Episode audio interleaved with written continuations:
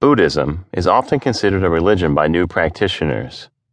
For many Buddhists, it is more of a way of life than a religion. To understand what Buddhism is, one must first assess what defines a religion. Religion is considered a cultural system of practices and behaviors, ethics, worldviews, and social organization that relates to humanity.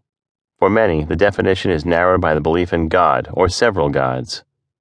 Typically, there is an organized system that is to be followed based on beliefs and ceremonies. There are rules to define who one should worship, the god or gods. As you listen to this book, you will discover the definition of Buddhism and be able to consider the definition of religion as outlined in the Merriam Webster Dictionary. You will learn whether your current definition of Buddhism fits the dictionary criteria and whether, after listening to this book, you still feel it fits. Along with an understanding of the definition of Buddhism, you will learn about the Buddha, the teachings of Buddhism, and the precepts which define it further. The history of Buddhism is also assessed in terms of the schools, treasures, and poisons. At the end of this book, you will learn mindfulness and meditation techniques, its importance to Buddhists, as well as the concepts of karma and reincarnation.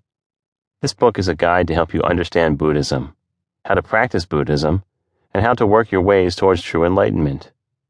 As a beginner's guide, do not worry if there are certain aspects you do not understand or are unable to reach.